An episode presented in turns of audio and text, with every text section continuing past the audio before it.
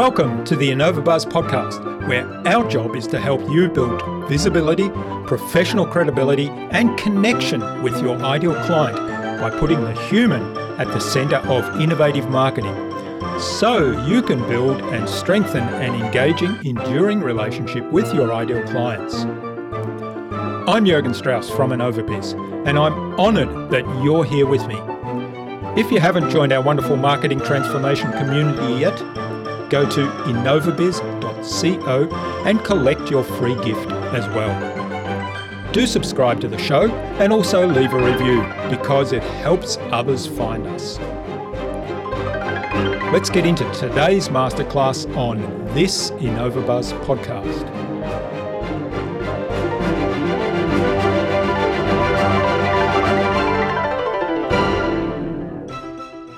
Ideas do get better um, through challenge and critique. And uh, if you want to innovate, um, you've got to have a couple of prerequisites. One is I, I, would suggest having a psychologically safe workplace where people can throw ideas out there without fear or favour, um, and you've got to you've got to really approach it with a mindset of, the, of pre-committing to the possibility of being wrong.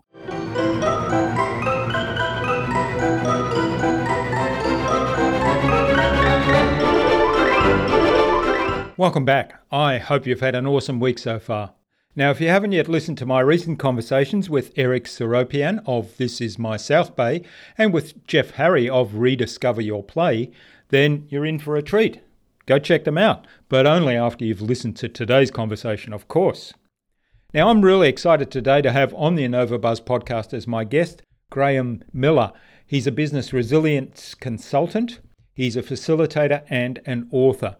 Graham has spent over 20 years in the Royal Australian Navy's Fleet Air Arm in aviation and management roles before working in organisational development positions in the public sector.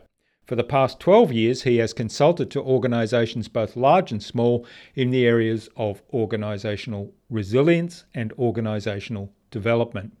He's the co founder and co director of Brisbane based management consultancy Humans Being at Work which encourages people to bring their authentic selves to work and helps organisations tap into the collective wisdom that resides within to build that organisational resilience.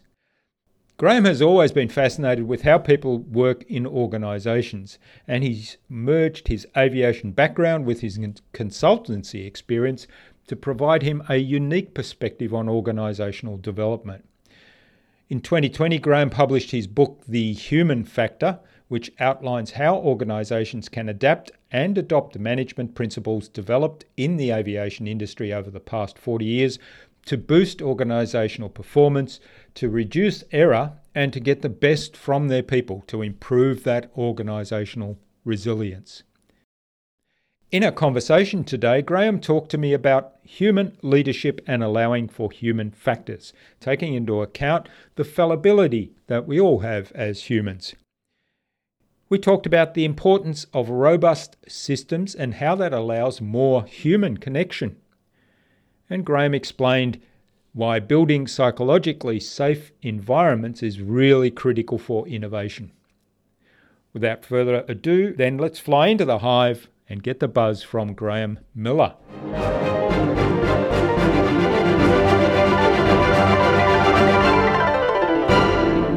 Hi, I'm your host Jurgen Strauss from InnovaBiz, and I'm really excited today to welcome to the InnovaBuzz podcast from Brisbane, Australia. So it's in my time zone. Graham Milne, who's a management consultant. He's a former naval aviator and he's author of The Human Factor, which outlines how any business or organization can adopt aviation principles to boost performance, reduce error, and get the best from their people. So welcome to the InnovaBuzz podcast, Graham. It's a great privilege to have you as my guest. Thank you very much, Jurgen. Really wonderful to be here. Catherine Lloyd, who was our guest on episode 259 of the InnovaBuzz podcast, suggested that we have a conversation with you, Graham, and she introduced us. So a big hello to Catherine. Absolutely. Yeah, Catherine and I are friends and colleagues. Um, she's obviously Brisbane based as well, and uh, she's a fellow group facilitator, as am I. And uh, so we see each other reasonably regularly. So I appreciate Catherine's mm. lead. That's great. And and she's just I need to follow up with her. She's just published her new book, hasn't she? She does. She has. Published. Yes, it's yeah. all about creativity, and uh, mm. is um, I think right uh, right up your track. And um, yeah, we, we actually caught up um, early this week, and uh, and the book sales are going well, and it looks like a fantastic book. I'm looking forward to getting my copy. Mm. Yeah, me too. I haven't uh, read it yet, but I, I I realised the other day that it must be either published or just mm. about to publish, so I'll mm. have to check in with her.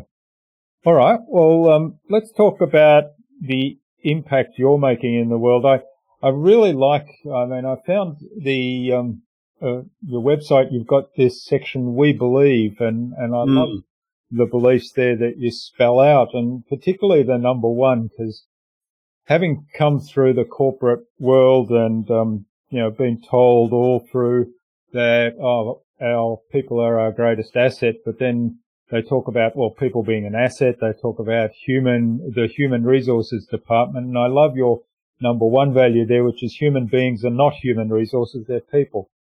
Mm. Yeah. So talk to us a little bit about the impact you're making in the world and, and then we'll get dig into those uh, details some more later. Yeah, that's that's a good point. Uh, I think to start on it. Um, I mean, I've got a master's in in human resource management, um, and um, it's wonderful. It's a wonderful thing. But um, a mindset of seeing human beings as resources, um, which you know that obviously that title suggests is the case, um, can dehumanise workplaces. And so, what we're about is creating a world where people can really bring their humanity to work. And that's really good for the people, and I think it's really good for the organisation as well. And the world, I think, is becoming um, potentially increasingly dehumanised, um, particularly now with uh, AI coming on board and um, with uh, margin pressures. Um, it's getting more done with less, uh, more efficiently, and so uh, in many ways, we're sort of almost going back to the Fred Taylor times of uh, scientific management and just um, cogs in the machine. And, and I know just from my consulting that people do feel like, um, you know, they're, they're in many cases a number and a resource and, um, you know, and, and they, of course, we're all not that. We're all people. And if we can bring our authentic selves to work, uh, we get a lot more pleasure out of what we do. Importantly for the organisation, we can relax and become who we really are. Um, and that frees our psyche up to do more creative things. Uh, and organisations are going to benefit from that. Mm, yeah, I really like that, and and particularly the idea of of relaxing because you don't have to maintain this um, facade or or persona that that somebody else is expecting of you, whether whether it's the corporate environment we're in or whether it's mm. just a belief that we have that that's what's expected. Mm. Well, that, that's right. I remember, you know, early on, my dad had a small business, and I can remember at a young age hearing the term, um, you know, it's just business or business is business, mm. which is almost a, um, you know, a license to um, to do something that you mightn't otherwise want to do, or you wouldn't normally do as a as a human, as a nice person. You know, it's just business. So you you cut yeah. the thrust, and you um, you know, that gives you license to to not be a, perhaps not be all human. yeah. Yeah, well, where, where that uh, expression, I mean, I know from my corporate days there was always this belief that um, you know you leave your personality, mm. well, you leave your personal stuff at home, and often it was you left your personality at home as well. Mm. But the um, where that term "oh, it's just business" often mm. comes up these days is in in the uh, crime movies where the crime syndicates kind of you know bump each other off to hmm. get to the top of the tree and say, "Sorry, I'm going to kill." I'm going to kill you, but it's not personal. that's right. Yeah, that's that's uh, life in the jungle. Yeah. but look, in my consulting yeah. experiences, I've seen I've seen the power of of, um, of the human approach to leadership. Um, yeah, um, did a, a review, an organisational review on a, a government department which uh, had been up. There was a, actually a parliamentary uh, investigation, a committee formed that investigated um, the bullying culture of this organisation. And uh, I went in there with uh, my colleague to run um, some focus groups. We ran 14 focus groups for staff from that organisation, and um, it was ama- I was expecting a really um, negative experience, but as luck would have it, a new CEO had joined the organisation eight weeks before we arrived to do our focus groups, and people were really positive, and they were talking about um, the, the CEO's Friday email and um, I've seen some CEO Friday emails that pretty much get put straight into the delete. You know, the delete button hovers over them and they get put in the bin. But um, people seem to be really you know, interested in these emails. So we asked to get copies of these emails. And this new CEO had an absolutely human approach to, to business. Um, and he set up a ask the CEO um, email address. So if there are any rumours going around, you just sent the CEO an email. But this weekly email um, had photos of the CEO. Um, with I remember one of them was uh, was the dog lying, you know, in the, in the Sunday morning sun, um, mm. lying, and with the caption one was, you know, here's here's uh, Sandy lying on the board papers, um, enjoying the sunshine. So you got a bit of an insight into this CEO. You know, he's got a dog, and another photo was him and his kids at the football. So he's got children, he's got a dog, and he just told it how it was. He just acted like, you know, a normal human being. And people absolutely warmed to that. And they were really positive, despite having years of this oppressive uh, culture, bullying culture. They were really looking forward to the future with this new CEO. And, and all the CEO did was become human, or it was, was to allow his humanity to shine through. And that was, um, a real eye opener to me that the power of of um, of being your authentic self, which this person was, and turn the culture around. I mean, people talk about culture taking years to to uh, to shift. Yeah, yeah. Um, but there, I think there's a that really brought for me into focus the difference between culture and climate, and and certainly culture, you know, apparently does take a long time to change. Well, that's the general agreed assumption, it seems. Um, but the climate can change in an instant. We all know that. You know, we're, if we're uh, at home and uh, the door opens and uh, you know our beloved other walks in in a good mood or a foul mood, the climate can change. You know, in a second. Or you know, if if the kids come home from school or wherever they are, you know, in a grumpy mood or a good mood, the the climate of that you know of the house can change in an instant. So so whether you you know we can get stuck on semantics, but um, but certainly the uh, the power of being human has an instant can have an instantaneous impact on a workplace. Mm-hmm. Yeah, that's a great story, and one one of the I mean for me, changing culture, yeah, that's a that's a big one because it comes back to beliefs and general behaviours, but you know, you've got to start somewhere, and I think that's a great place to start, and then it's a case of building habits around that. Mm. Now, why do you think why do you think a lot of people in, in very senior roles can't make that change or can't kind of show that level of humanity? Mm, it's a tough one. Um, they might have a um, a lot of senior. I think people lower down the organisation look to the leader and think, well, the leader you know, can call all the shots. But more often than not, the leaders got bosses themselves. You know, it might be the, mm. the board, the chairman of the board, or whatever it might be. So the CEO might appear to have lots of um, jurisdictional freedom, but that may not be the case. There might be um, um, you know, compliance considerations. Uh, there's all sorts of you know the the, um, the legal advice, the legal department would be whispering in many CEOs' ears, you know, what to say and not to say. Um, and it, it, it would take a brave leader in some respects to uh, just just to fess up and be be real. But I think, uh, look, I think in in many cases too, it's just the game that we all seem to think we've got to play. Like the further you go up the chain, the more impact your words have. Therefore, I better be careful what I say. Therefore, I better not deviate from the script. And it mm. becomes that's the start of be, becoming a mechanistic organisation so, you know, subliminally people then know, okay, uh, there's a strong compliance issue here. Um, so part of one of the unwritten ground rules is um, to toe the line and not step out of line. And when the leader can sort of re-examine that, the, the value in that mechanistic approach might um, it might keep them clean from the legal department's point of view, but what's that doing to the culture of the organisation? Um, Margaret Wheatley's got a great saying: "Proceed until apprehended."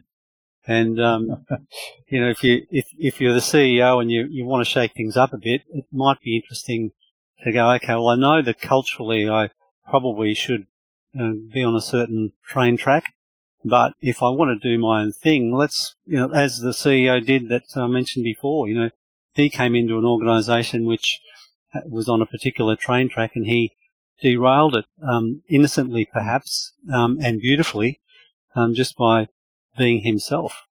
Um, so, quite often the case, um, you know, I guess that that that old um, story of of the uh, elephant. You know, you can you can contain an elephant by tying a piece of rope around its leg with a held held by a light stick because young elephants when they're born they get a chain put around their you probably heard this analogy yeah so they get the, the chain and a and a heavy peg and they can't pull against it and then when they get bigger they just think there's no point in trying to change things here, and so just a light a light rope will do. And I suspect that many of us in organisations suffer from that same that same uh, false assumption.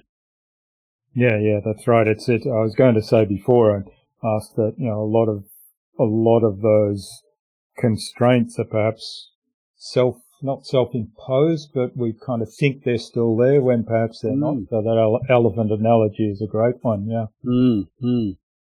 One of the things I'm curious about and to get your view on, and it's around, you know, many industries um, have pretty tight procedures around safety and compliance and, and various other things depending on what industry they're in. And then also you have, um, like even in, in my business, you know, we have standard procedures that we keep revising for best practice, but we say, well, this is best practice as we know it. So mm. here's how we do these specific things.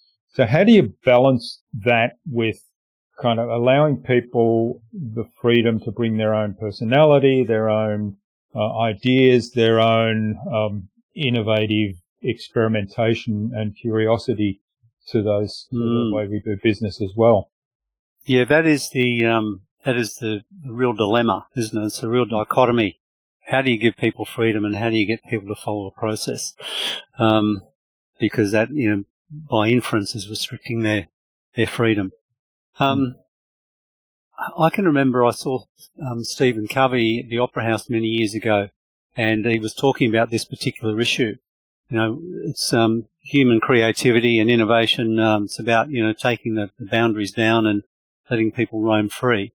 Um, but he made the point, you know, many of you might have uh, come into Sydney via an aeroplane, and um, how innovative would you want your pilots to be this morning yeah. when you landed? Would you want them to be following the procedure, or would you want them to be, you know, being pretty creative?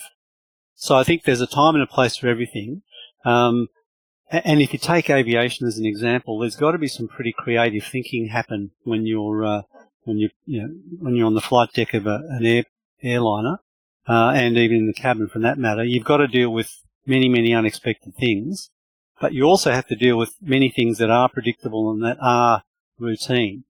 Um, the, the chef in the in the restaurant's another one. I mean, the, the chef wants to have you know some creative license to add some pizzazz to the meal, um, but the chef probably wants you know the Himalayan rock salt to be put back in the same place every time, and wants the orders to come into the kitchen in the same way, uh, and uh, the front of house to operate in, in a certain you know, set of procedures so that that then enables that that takes care of that gives order um, to the chaos or potential chaos to mm. enable uh, a creative space. So procedure, process, and order actually, uh, if they're good, they lend themselves to being efficient, which then um, provides some some space for that creative thinking. And and why not have, you know, if you, if you want to have a procedure, if you've got a procedure that, that um, needs some creativity, you have your flowchart going along that line as we've all probably seen them on paper. Um, and then, uh, you know, there's, there's, uh, we do this and then that and then this and then that. And then there's a box, you know, we, we, um, allow creativity to blossom or we, uh, we have a discussion or we have a whiteboard exercise or we do, you know, that, that's a, there's a creativity space within that particular procedure. So I don't think that they are diametrically opposed. Um, and in my view, having a procedure, they've got to be good procedures, and that's a big issue. Um, mm. But um, but if the procedure can actually create the space for creativity and innovation. Yeah, yeah. I think that's a really important point. And I think, you know, you mentioned earlier about uh, automation and technology and AI that's around now and that um, we we're sort of at risk of losing some humanity there um, if we abdicate to that. And I certainly talk a lot in, in the marketing space about let's make marketing human again and start with mm. building relationships rather than abdicating to these fabulous tools that are around where you can automate emails, you can automate um, people signing in and following up and all that kind of stuff. My mm. philosophy is that all those tools, um, I mean, I think a lot of those tools are really wonderful, but I think that they need to be used in a way that here's all the mechanical rope repetitive stuff that we do that takes our time. Let's use the mm. tools to do that bit mm. and then let's free up our time to actually interact and, and mm you know, work on the relationship part because that's the bit we mm. aren't really, mm. I mean, that gets dehumanized if we automate that. Absolutely. Yeah. And how important are relationships?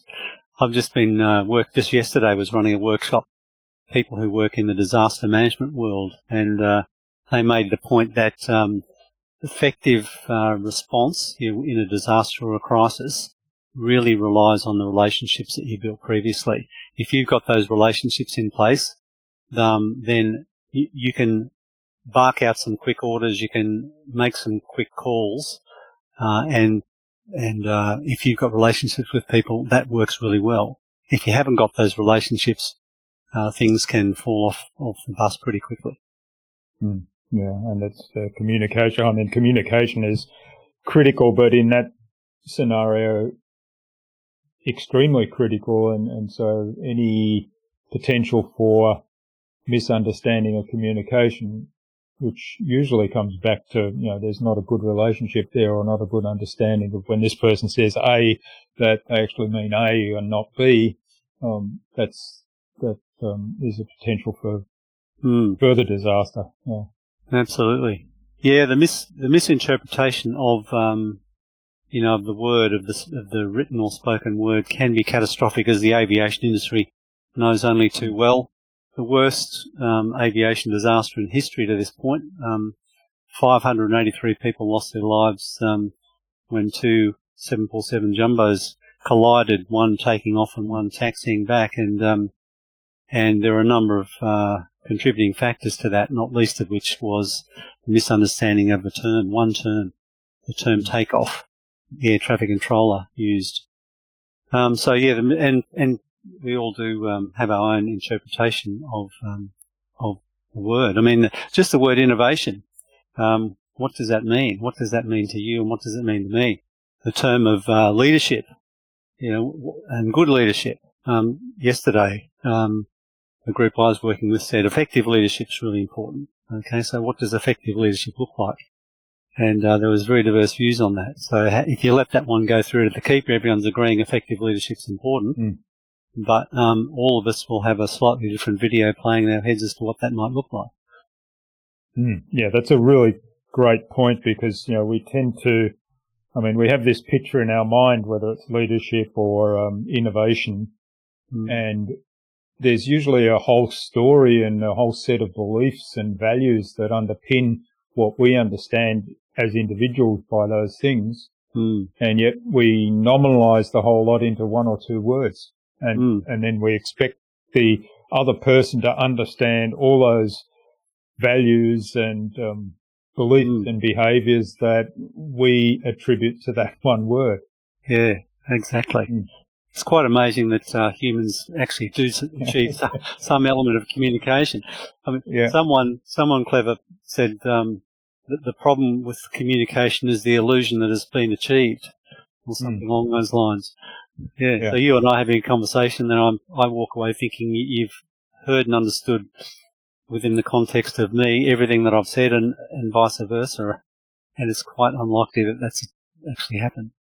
That's right. Yeah. Well, I, I learned that lesson very hard because this is just in one language, and then you know you go to different languages, different cultures, different religions, different backgrounds, mm. um, different, you know, you know mm. other, all the other differences that, that are around with people throughout the globe. And then all of a mm. sudden you, you realize that, hey, I'm, I've said, can we do X? And the other person said, oh yeah, we can do that. And, um, you know, X is not really going to happen because we haven't really we haven't mm. really worked out exactly what that means and made sure that it transcends all those differences that that um, we have. Mm, absolutely. Yeah, that's a real challenge. Yeah. yeah it reminds me of uh, some years ago I was um, facilitating a a group um, board members and um, and the the term customer no sorry consumer the term consumer came up. It was about um, you know working with consumers and one member really had an issue with the term consumer, um, hmm. and their um, their ethnic background, consumer meant something different to the context that the other members were were uh, using the term in, and um, consumer was sort of like this greedy person who was just consuming everything. Mm. So it really um, it really uh, caused a bit of an issue that had to be had to resolve that different understanding before the conversation could continue constructively. Yeah, yeah. Okay. Um, now I want to touch on on your book and some of the hmm. messages mm. out of that. So human factors. Um, and you gave an example earlier about, or you gave a couple of examples actually about aircraft mm. industry, which is uh, your background and where some of this um, some of this information that's in the book came from. So let's start off with, you know, you talk about human factors thinking. So what is mm. human factors thinking? Human factors thinking uh, is based on a couple of key principles. One, one key, I think the biggest key principle is that all humans are fallible. Hmm. Um, but, and we sort of know that. I mean, if, uh, you know, we see politicians and sports people every week on TV um, you know, lamenting what they've done and and saying, "Look, I'm I'm just human." So uh, you know, to to to err is to be human. So we know that on one level. Um, so, but yeah, so human fallibility is a is a critical principle of human factors, and the unfortunate reality is we understand that we're fallible, we're fallible, but um, we don't recognize our fallibility until after the event.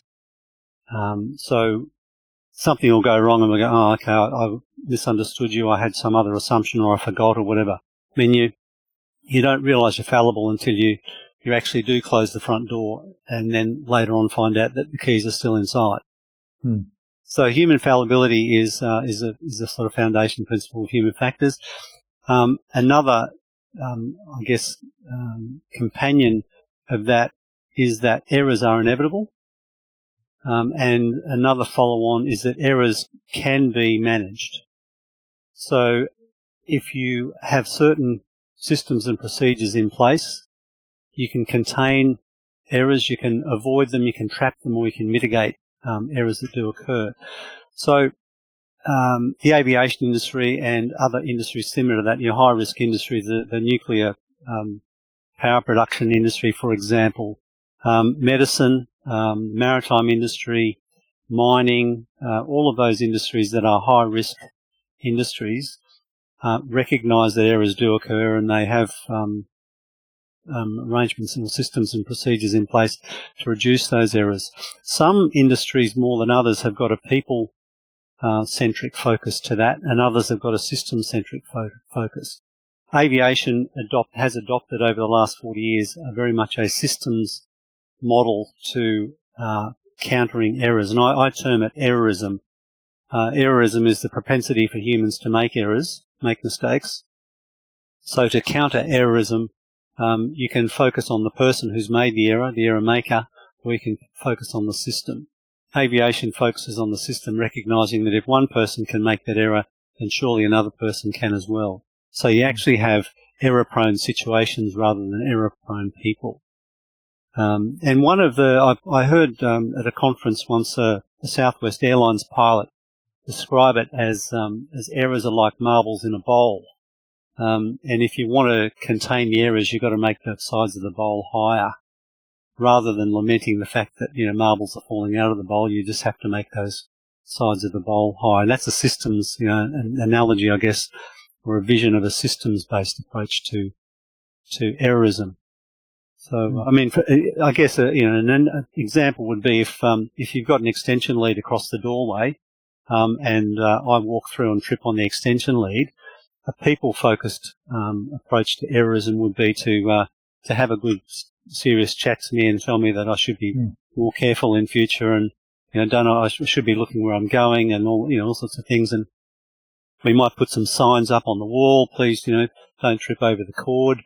Um, I might do some training on mindfulness while walking or something. Um, that's just, you know, a, I guess a bit of a ridiculous example of a system, yeah, yeah. a third person approach, centered approach. Um, whereas a system centered approach would go, okay, well, this, this is a error prone situation. How can we deal with it? And that's mm. what aviation does. Yeah, yeah. And I mean that that it's the example you gave there is kind of black and white, I guess. But mm. if I'm thinking of in the aviation industry, there's lots of complex processes and procedures that need to happen with lots of moving parts and lots of hmm. um, lots of people involved and lots of communication, as we talked before, that has to happen. That has to be exactly right, so that everybody knows um, this is what's expected now. Mm.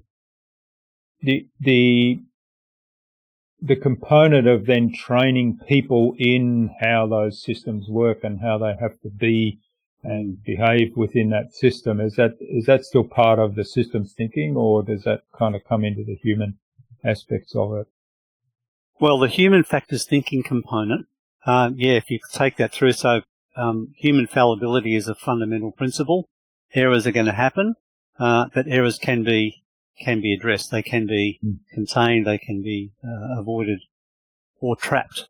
Now, part of that uh, is is adopting, focusing on two key areas. One, of course, is the procedures and systems element. So you have these procedures in place that you know hopefully are safe. And all. The other important one is developing a psychologically safe climate. And that's where aviation has done a lot of work over over the years because, and that, that's actually part of the system. It's part of the human factors thinking. Um, to get the, make the best use of all available resources means having people who feel comfortable enough to speak up if they can foresee an error uh, situation uh, eventuating.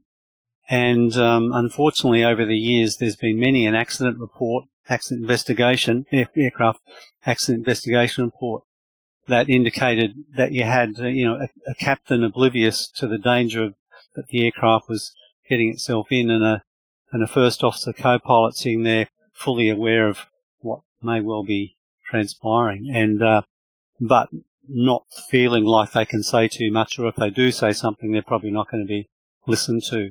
So the hierarchy in the cockpit, just like a hierarchy in organisations, means that the person at the top uh, could believe themselves to be the all-seeing, all-knowing, all-doing person. Mm. Um, and if that mindset prevails, um, if they, if they make excellent calls all of the time, then we're fine. But if they don't see something one day, uh, if they're distracted doing something else, else um, if their perception is off for whatever reason, um, if you've got a psychologically safe workplace where the other person or other people around them can see something that they're not comfortable with, um, then then they speak up. And that aviation has spent a lot of time and effort running what they call crew resource management programs, and they are compulsory programs for flight crew. And that's now been extended into other areas, um, air traffic control and ground-based um, aviation personnel as well. But every year, um, it's part of the um, uh, international requirements for uh, for having a commercial license to operate. Every year, a commercial um, airline has to put their uh, their flight crew through one or two days of uh, human factors training, um, and that essentially um, is getting crusty old captains uh, to recognise that they're they're fallible like everyone else, and um, and they are obligated to create a workplace climate, you know, in that in, on, on that flight deck, uh, and and now um, you, you, see many examples. I've seen many examples now where at the pre-flight briefing, uh, the captain will say, "Okay, we're going from here to there." They talk about all those issues, and then they will say something along the lines of, "Now I'm um, I'm not perfect. I'll make mistakes. If you see me doing something you're not happy with, I expect you to tell me." Hmm. Um, and whilst researching the book, I talked to a number of aircraft captains, and they all had that very similar line. In the old days, of course, it was all personality driven. Some captains might have, and some might not have. Um, but now it's actually part of, ironically, part of the system. Uh, yeah. That there's an expectation for the captain to share the load, um, be absolutely transparent in their communication, engage people in decision making, um, ensure that everyone's got a shared situational awareness. It's actually part of um, that humanness uh, has been proceduralized, which um, is in some ways ironic, but it, it is allowing, you know, that's allowing people to work in a psychologically safe environment, which means if they do see something that's not right, they're very quick to point it out. And the person who has made the mistake is very quick to say, okay, right, thank you, rather than, you know, uh, mm. admonish them. So that's a huge mindset shift, and that's happened over a number of years, and it's happened happened through dedicated training, uh, and that training um, really looks at mindset and the assumptions and procedures that, that come from a changed mindset. Hmm. Yeah, it is. But, you know, you said it's kind of ironic that it's a systems approach that that's brought about kind of a change of human behavior, but in, in a hmm. way it just highlights that that's all really interconnected. And, mm. and, the key, the key thing for me though there is the, is that mindset shift because I think part of it is, um, you know, if I'm the pilot and I've got, I don't know, 30 years of flying experience by the time I get to be a, a senior pilot and, um, I'm, I'm in charge of a, um, uh, what's the big one? The big Boeing A, A380 or the, or A380, yeah, yeah, or the, 600 or 800 passengers. Yeah. Mm. And, um, uh, so I might have a, a, pretty, pretty big ego, you know, and if somebody mm. says, Hey, um, you're not, you're not doing that right or, or you're overlooking this thing here, um, you know, I've got to hmm. step my ego aside, right? Absolutely. That's a, and that's mm. been the huge issue. I mean, I went to a conference once and the keynote speaker opened the address, um, by saying, uh, how do you know there's a pilot in the room? And the answer is, well, they will tell you. Uh, and, and the next question is, how do you know there's a surgeon in the room? And the answer is, they'd expect you to know that already. So that just, and everyone had a chuckle, but that goes to show that ego plays a big part in, you know, some industries. And um, if mm. you're a surgeon or if you're a pilot, um, they're very socially acceptable professions, um, both of, of which hold people's lives in their hands at some point and um, and so it's very easy to become uh, a bit uh, obsessed with yourself and, and your infallibility. Hmm. Um, what aviation has done, though, as part of this crew resource management uh, training, they really changed the hi- they they flattened the hierarchy in the cockpit really simply by bringing in a concept called monitoring. And monitoring is as important as flying because you'll have, you know, on a, any larger aircraft, you're going to have at least two pilots on the flight deck, possibly more. Um, and you've got one person flying the aircraft. In fact, you've probably got um, the flight management system and autopilot flying the aircraft for the majority of the time, but, but you've got one person manipulating the flight management system or hand flying the aircraft. And what are the other people doing? Um, they've, and aviation has systematized this concept of monitoring. So nowadays we have a pilot flying on the flight deck and we have a pilot monitoring. And sometimes the captain is the pilot monitoring and sometimes they're the pilot flying. In the old days, they were always the pilot flying, making all the decisions and doing everything. But hmm. um, aviation has changed that now to have a pilot flying and a pilot monitoring. And that changes the whole mindset because a pilot monitoring has got a really important job to do and the pilot monitoring will say to the pilot flying, um, no, air traffic control said it's 6,000 feet, not 8,000 feet or something. Oh, okay. And so they're used now and they expect now the pilot monitoring to be tracking everything the pilot flying is doing um, to avoid you know, um, avoidable mistakes. Um, but yeah, that concept. Imagine taking that concept to uh, to you and your uh, partner driving the car, um, and and you're driving, and the person sitting next to you is going, "Oh, look out! There's a truck! Look out! There's a dog! Look out! There's a, there's a yeah. pedestrian crossing!" And uh, the the easy reaction is, you know, you know, just be quiet. I'm, you know, backseat driver. There'd be there'd be a different dynamic in that situation that we'd be probably all familiar with. But in the aviation world now, that dynamic has completely changed. Mm. And if the if the pilot monitoring um, identifies something that's not right, the pilot flying is very grateful for that um, avoidance of what could could turn out to be a catastrophe. Hmm. Yeah. Well, um, yeah, as you say, the the system from from the aircraft doesn't necessarily translate into other into other environments, but there might be lessons to learn from that. Like, um, for example, in in that uh, driving with your partner example, I mean, if I'm looking for a place to go now in today's world, we've got GPS and, and that can talk to us and tell us mm. to turn left at the next intersection. But uh, in the olden days before GPS, you'd be sort of fumbling around for maps or something like that. Mm. You'd be mm. distracted mm. From the driving. So if you, you know, if you assigned roles there and said, well, you, you, you guide me, then mm. it's the yeah. same kind of principle, isn't it? It is, yeah. And I, I remember one of the earlier TV ads for, uh, for uh, one of those GPS systems um, made the claim that this is, you know, avoid, avoiding family arguments or something like X number of percent for that very reason. But look, I don't know about you, but even even with the GPS on, I've still taken the wrong turn, and it, oh, yeah. is, would be really handy if if uh, you know the pilot monitoring uh, would say, no, it's not this turn, it's the next one. You know, um, or or the other day, I mean, this is an example of human fallibility. Um, I had a workshop to run.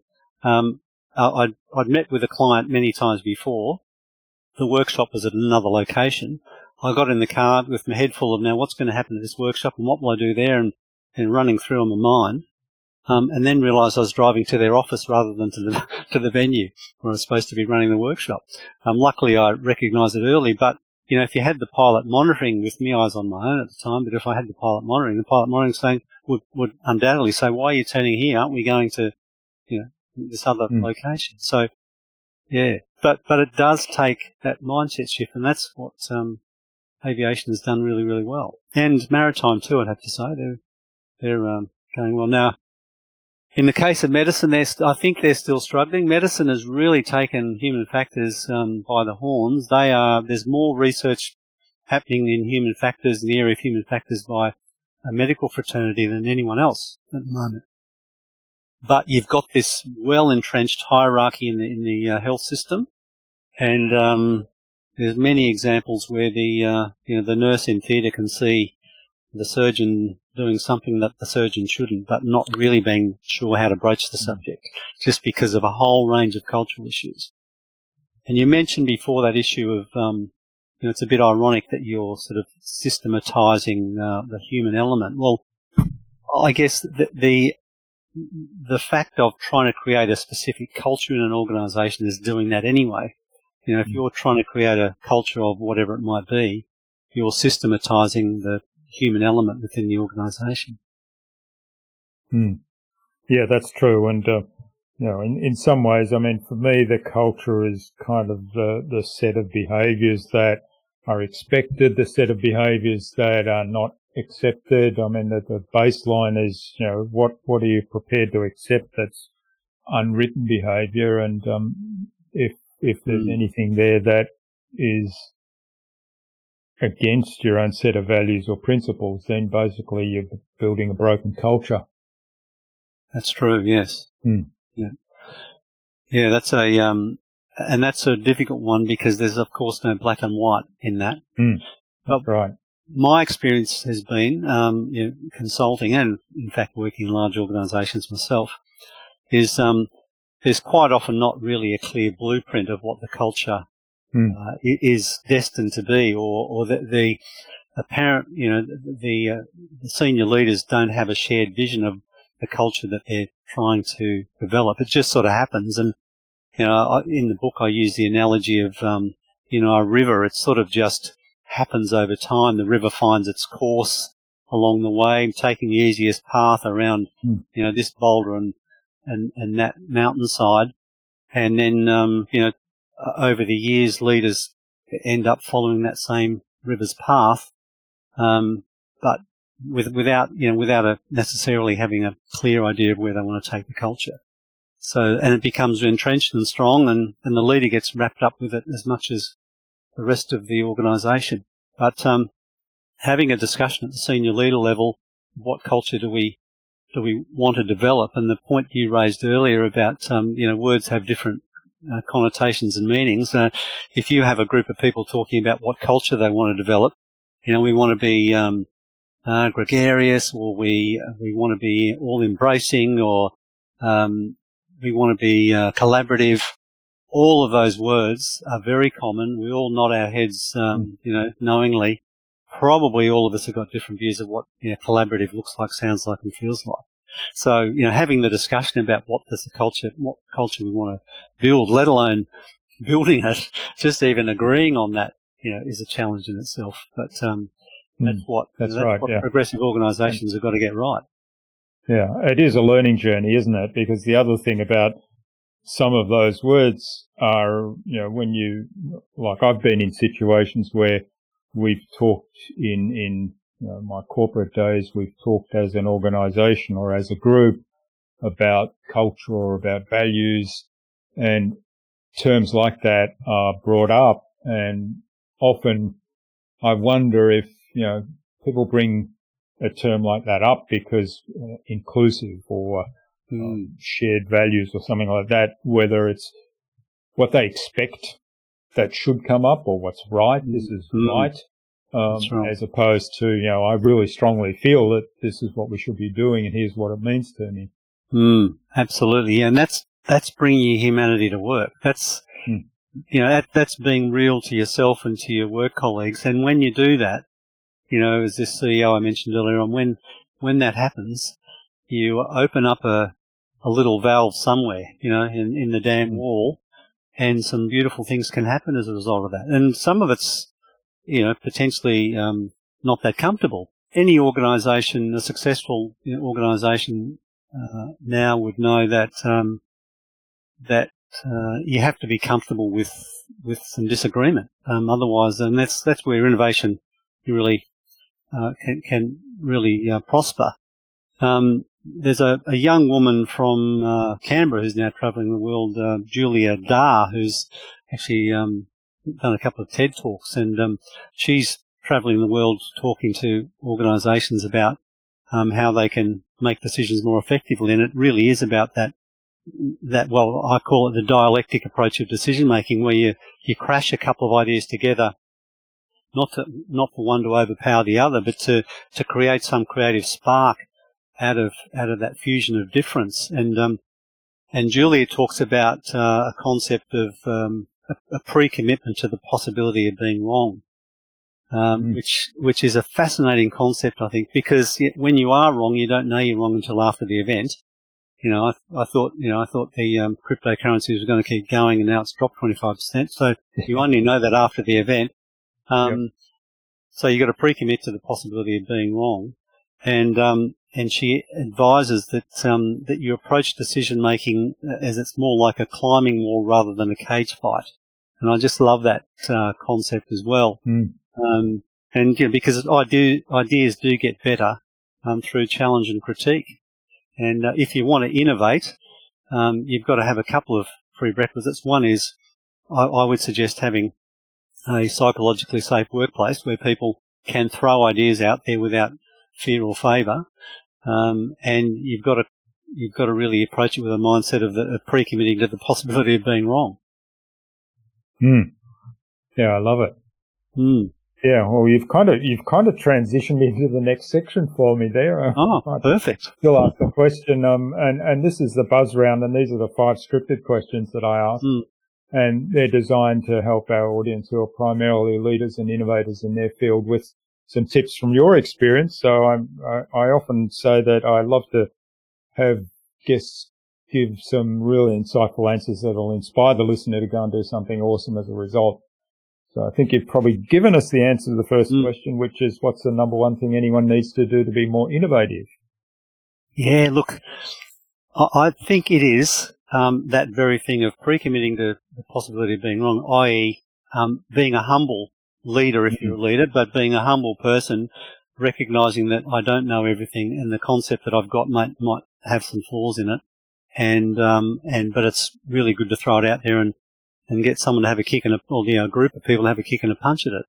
I remember one of the key um, events that happened when I was actually before consulting. I was an internal facilitator running a um, uh, business planning workshop, a day, off-site day with a diagonal cross-section of an organisation. We had about 40 people in the room, including the CEO, all the senior executives. It was a legal organisation, so we had a number of lawyers and a few administrators. And we also had the lowest paid person in the organisation who was a storeman. And I thought, what a, that is fantastic that an organisation would have that cross-sectional diagonal, a cross-sectional diagonal of people in the room. And this was back in about 95 or 6, thereabouts. Mm. And when we were looking at... Um, thinking. Yeah. Oh, absolutely.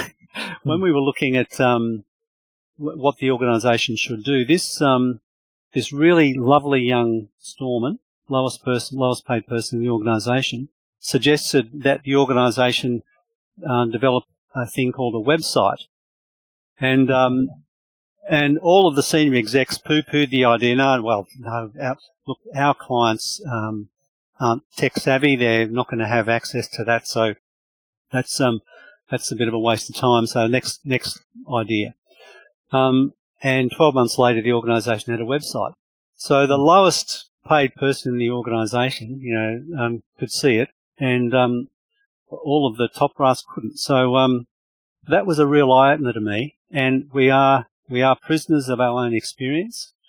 Um, we are prisoners of our own perception, and um, and that means that we can't see it all and we don't see it all. And uh, so mm. the the secret to innovation for mine is engaging diversity. You know, people talk about it's wonderful having you know diversity in organisations. Why? Well, the wonderment of diversity in organisations is a whole bunch of people with different ideas, and through those different ideas, um, you can come up with a, a, much more um, creative, innovative solution to issues, in my view. Mm, yeah, that's great. No, I love the story. I, am trying to recall there was another story, but I don't recall the details now. But it was a cleaning lady was in the meeting mm. as well, so it was a similar sort of situation. And yeah. a cleaning cleaning lady asked some question like, you know, she didn't understand why mm. a certain thing was done, and so she asked the the question that nobody else was going to ask because they all yeah. thought they knew we did this. And she said, why do we do that? And of course, mm. nobody had a, nobody had a, a, really good answer. And then it turns out that by eliminating whatever that activity was, they ended up saving millions of dollars and, and streamlining yeah. their process. So. Absolutely. Yeah. Yeah. The, the innocent, um, ignorant, innocent observer can uh, unknowingly open up a, a whole new way of thinking for a, a group of experts yeah. because when you're an expert, you've got this deep level of knowledge. You've got a, you know, and, and uh, you just get obsessed with that. Hmm. Um, and, and you really, you admire the problem. You end up admiring the problem rather than, um, than thinking, well, now what do we do about this problem? You just get obsessed with exploring the problem even more. Hmm. Okay. Now, what's the best thing you've done to develop new ideas? The best thing I've done to develop new ideas. Look, I, I think the first thing that comes to mind is writing the book um, called The Human hmm. Factor, and because um, it's it's about uh, that point I was just making. It's about um, uh, seeking that, that organisational leaders uh, examine their mindset around what what leadership means and what good leadership means and how you can make the best use of all available resources. And you do that um, by creating psychologically safe workplaces and encouraging people like the lowest paid person in your organisation to uh, come up with a good idea or come up with an idea and throw it on the table, um, or if if they can foresee a problem on the horizon, um, having the ability and capacity and um, capability of, um, mentioning that, because um, after every mammoth disaster, there is always someone who will say, I knew that was going to happen. I knew that was, yeah, that's right. Yeah. Now that might be some people talking, you know, using their ego, but but there are often people who knew that was going to happen, and if you ask them, well, why didn't you say something? Their response is generally, well, no one asked me. Um, yeah. So well, we no need organisations. Yeah. Yeah. So we need organisations to to hold a space where people who can see this error, this accident, this this catastrophe about to unfold, to uh, to put their hand up and be heard, and that's not easy. Hmm. All right. Um, do you have a favourite resource you use most often? Favourite resource I use most often? Um, I think I do. I do a lot of group facilitation, um, and the favourite resource that I use there, and and a colleague of mine, I've been facilitating many many years, but um, a colleague of mine and Catherine's actually, you mentioned earlier, um, we were meeting the other day talking about this fascinating concept called facilitation or group facilitation. It's not everyone's cup of tea, but we we pontificate on it. And um, and he said, well, as group facilitators, all we do is help people communicate. And I thought, yes, I hadn't actually thought of it like that, but that's what we do as communicators, as uh, facilitators. So my favourite tool, I think, is using powerful questions. Hmm. Um, the questions of what, how, and why. And um, another colleague, facilitator colleague of mine, told the story once of um, she was with a whole bunch of lawyers, and um, she was a facilitator, and the lawyers were all talking amongst themselves. So she was very much a hand, apparently a hands-off facilitator.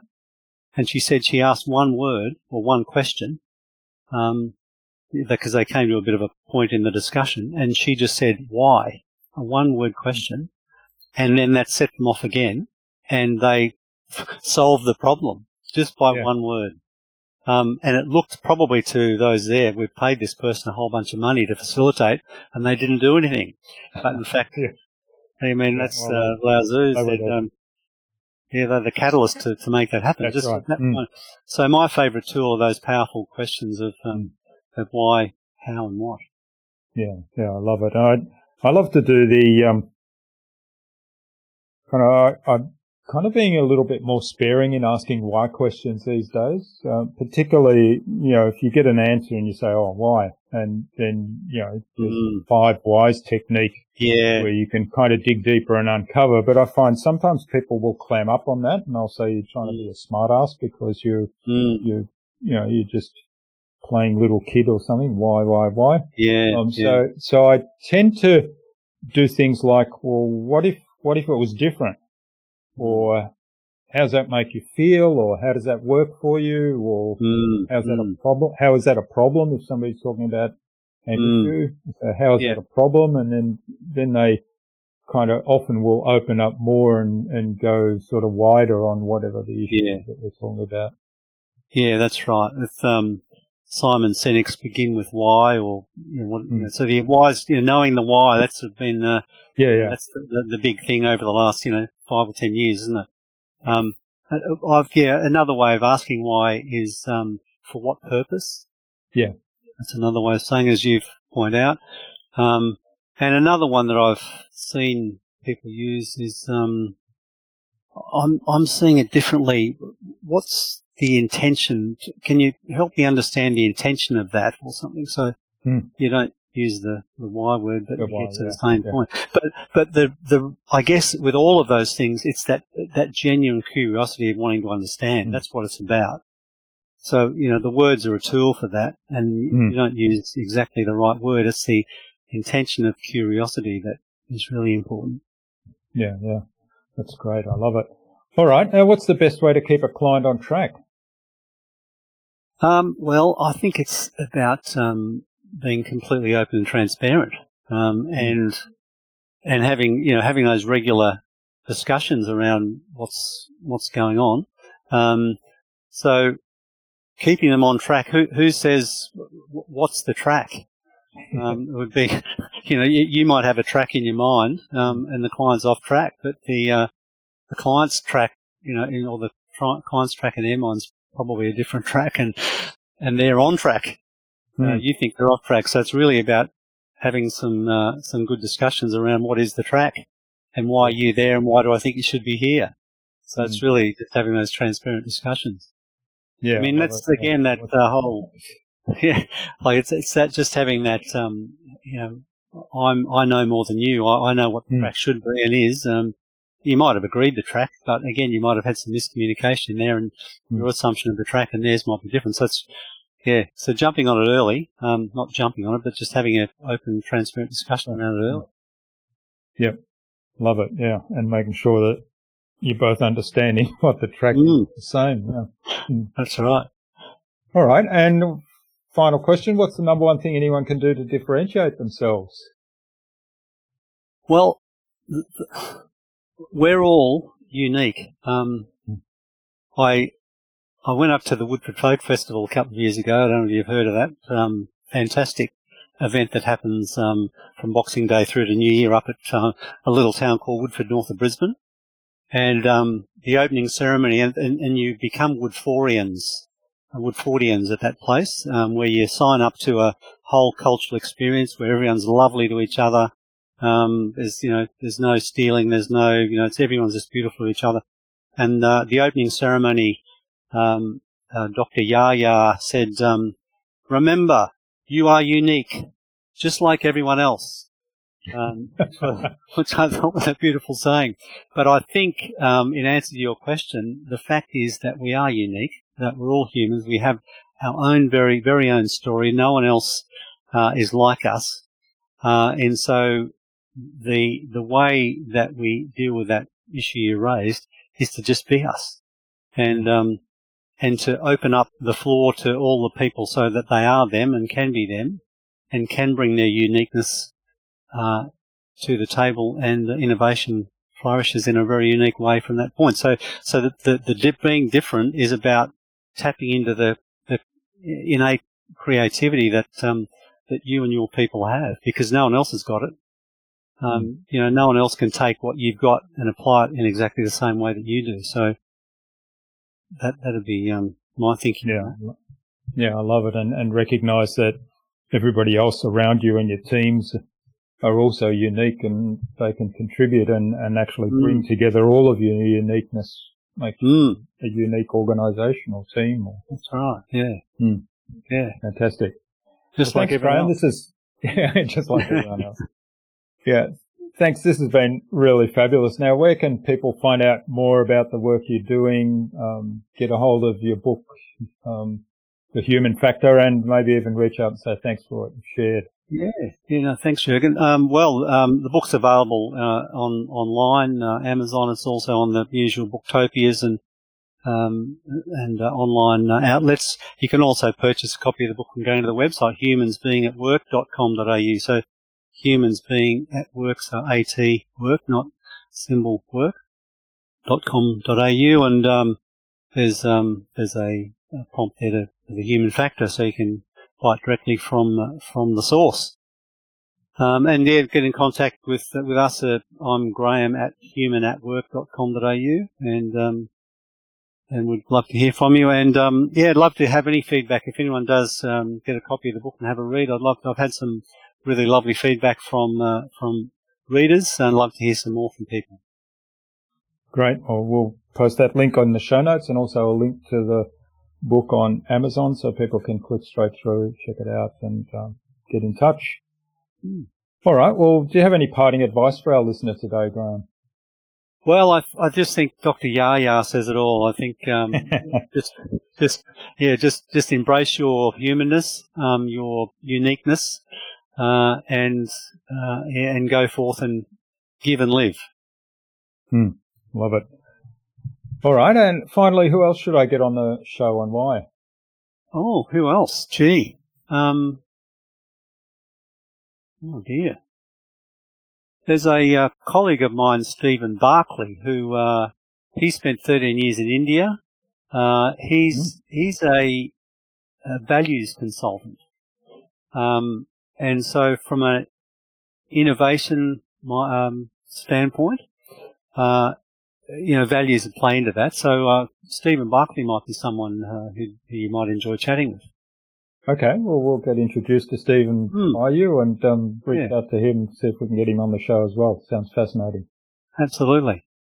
All right. Well, thanks very much, Graham, for sharing your time and your insights so generously today. I've really enjoyed this and uh, learnt a lot more behind what inspired you to write the book and how some of the um, examples from the um, the airline industry background that, that you have mm. kind of play in play into general general business and general um, companies and, and how that can transform our teams so that we can be much more innovative. So thanks mm. for all that and all the best for the future and let's stay in touch. Thanks, Jurgen. Lovely talking with you. Appreciate it. Bye. Bye bye.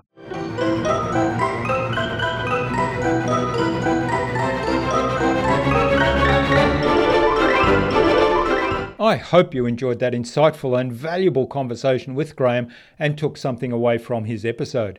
Now, there was certainly a lot of fascinating information and conversation around the humanness of leadership, setting aside ego in the interests of innovation and new solutions, as well as robust processes to ensure that we can adapt to changing situations effectively. I'd love to know what you took away from Graham's episode. Please leave a comment below the blog post, which you can find at innovabiz.co forward slash Graham Miller.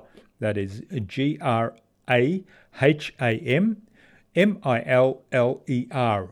All lowercase, all one word, innovabiz.co forward slash Graham Miller. You'll also find contact information for getting in touch with Graham there, as well as links to the Humans Being at Work website, his social media pages, his book, and the other resources we spoke about in the conversation today. Now, if you like this episode, please share it with two other people that it might help. You'll be doing them a massive service and tag me in on that share so that I can thank you with a special surprise gift.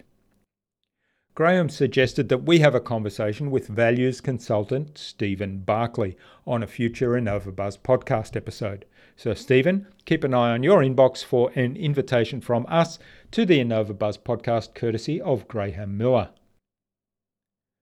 Tune in again to the next episodes of the InnovaBuzz podcast. We've got yet more fantastic guests lined up, including Rahul Aleem of Custom Creatives and leadership coach Iggy Perillo.